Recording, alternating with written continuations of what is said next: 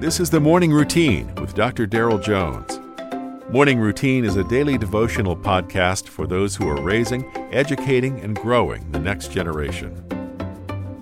Today is Wednesday, December the 28th, and I know it's moving moving rather quickly. Let's uh, let's slow down here. And honestly, here's a text to kind of kind of help us do that from Jeremiah. There you go, Jeremiah chapter 7, verses 9 and 10, and then fast forwarding to verses 22 and 23.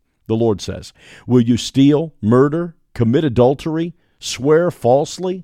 burn incense to Baal, and walk after other gods whom you do not know, and then come and stand before me in this house, which is called by my name, and say, We are delivered to do all these abominations?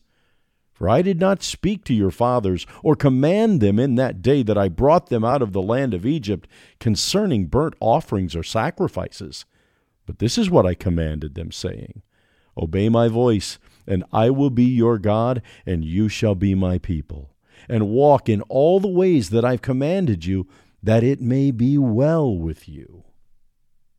The people of Israel had come to a point in their relationship with God where they had religion without conviction, sacraments without sanctity, worship without reverence, and a complete disregard for God outside of their time at the temple. These rote actions and really numbness in their spiritual lives created a relationship with God that was little more than going through the motions. And yet, while treating God in this way, they still expected the benefit of God's promise and His blessing. They expected full attention, protection, provision in their chosen position from God, while giving Him little more than what duty required and the cold shoulder the rest of the time. God's heart was yearning and breaking for his people, but they had no heart for him at all. Our text today is a difficult one. We see God pleading with his people.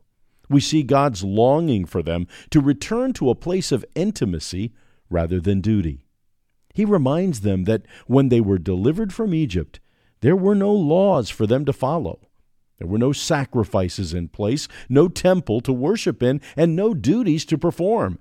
His deliverance of Israel was solely based on his love and promises towards them. And all he asked was that they follow.